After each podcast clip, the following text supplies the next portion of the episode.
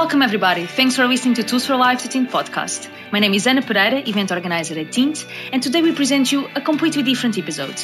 Tint's and the Wise Network are joining forces again to prepare an inspiring edition of the celebration of women and girls in science, an online evening event on February 11th. This year's theme will be growing towards a female role model, and the event explores the journey from a high school student towards a full university professor. So the event organizers from Tint's and Wise decided to share with you their own role models and source of inspirations throughout their careers. Let yourself be inspired by these fantastic people. Let's get to it.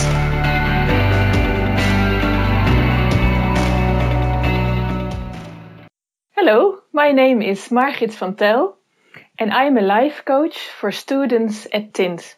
And one of the women who inspires me is Malala Yousafzai. And I think she definitely deserves a place in this podcast because she's such a strong fighter for the rights in education for girls. And um, she even kept on fighting for this uh, good cause, even after that her life was uh, attacked.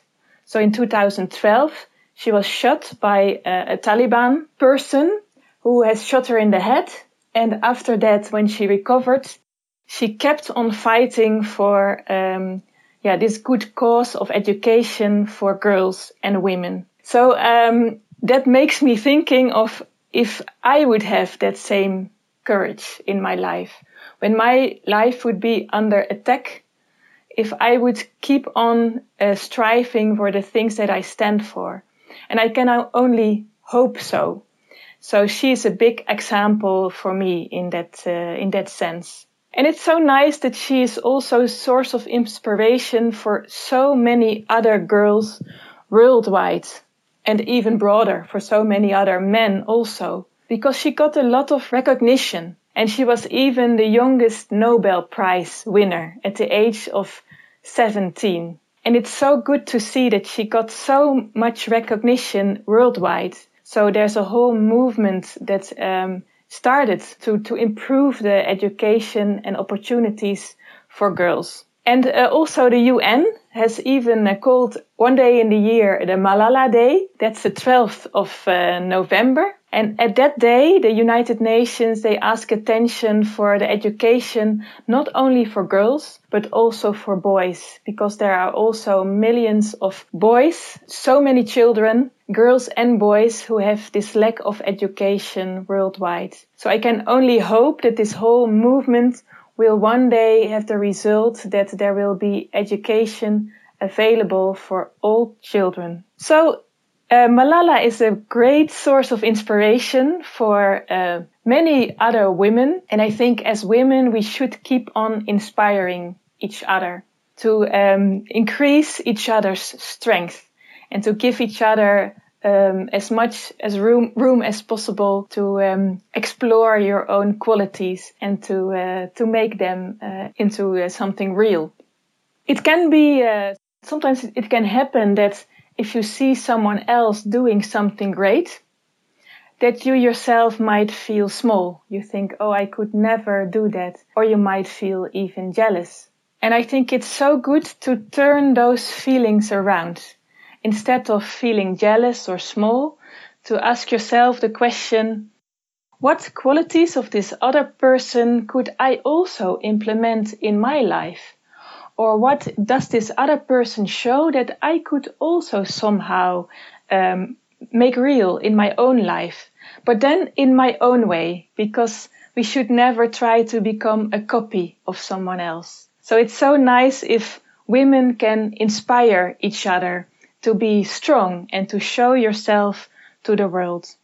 And therefore, I think it's so good and important that we celebrate the International Day of Women and Girls in Science every year, because science can only be rich and full if all people, no matter what sex or background you have, if all people have access to it and if all people can um, give their qualities to science. So let's keep on celebrating this International Day of Women in Science.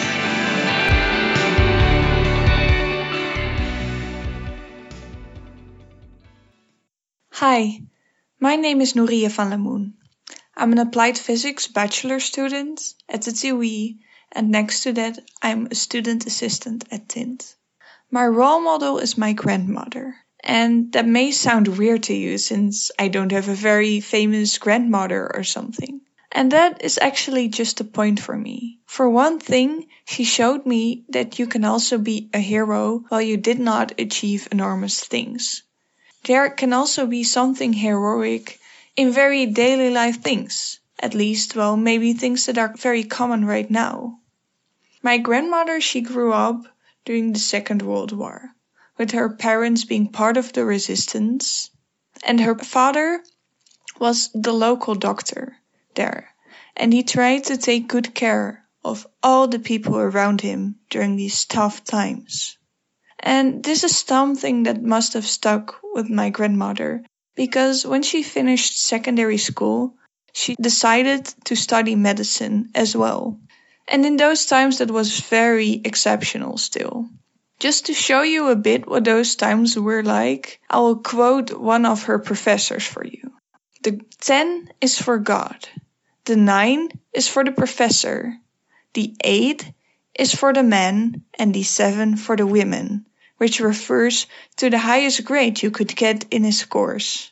Stunning, isn't it?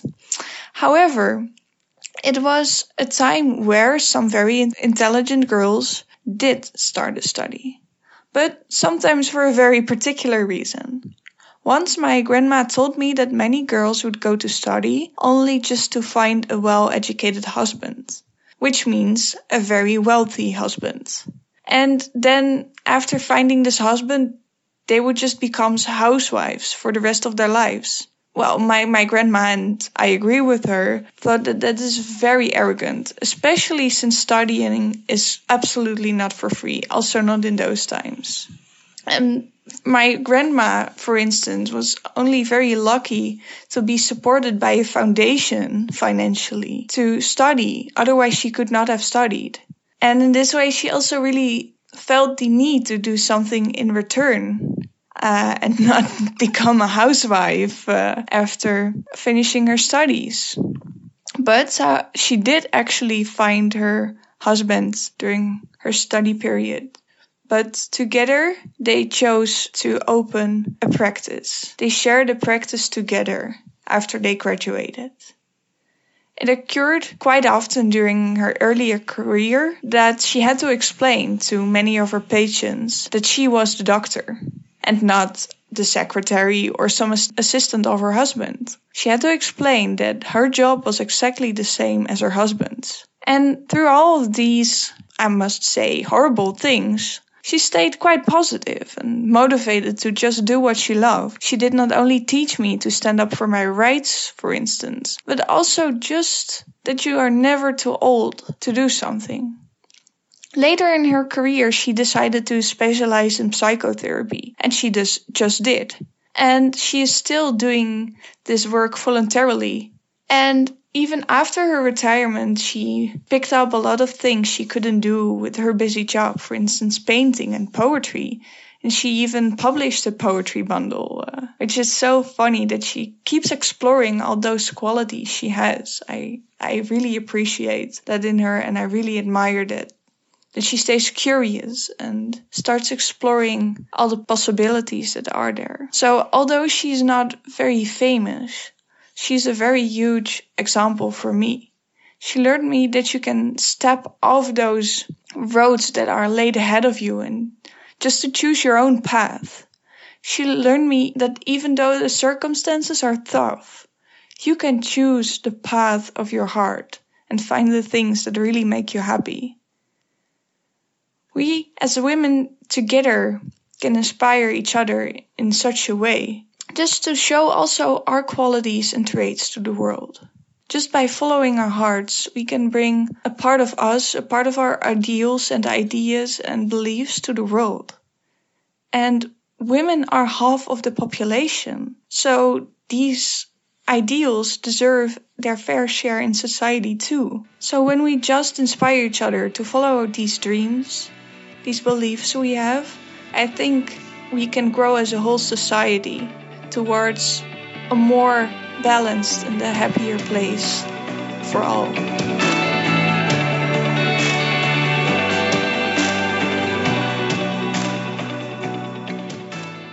Hello, my name is Hui Zhang, and I'm the board member of WISE Network. I'm a PhD candidate in the Department of Chemistry and Chemical Engineering at TU Eindhoven.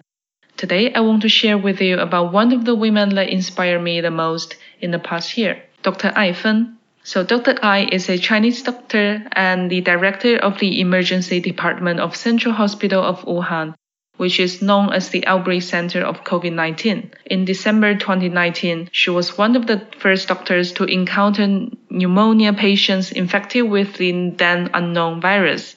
On 30th of December 2019, Dr. Ai received a diagnostic report of the suspected severe respiratory syndrome cases. An image of this report was then shared online by another doctor at the same hospital, Dr. Li Wenliang. And then this report circulated on the internet, leading Dr. Ai to be questioned by the hospital superiors.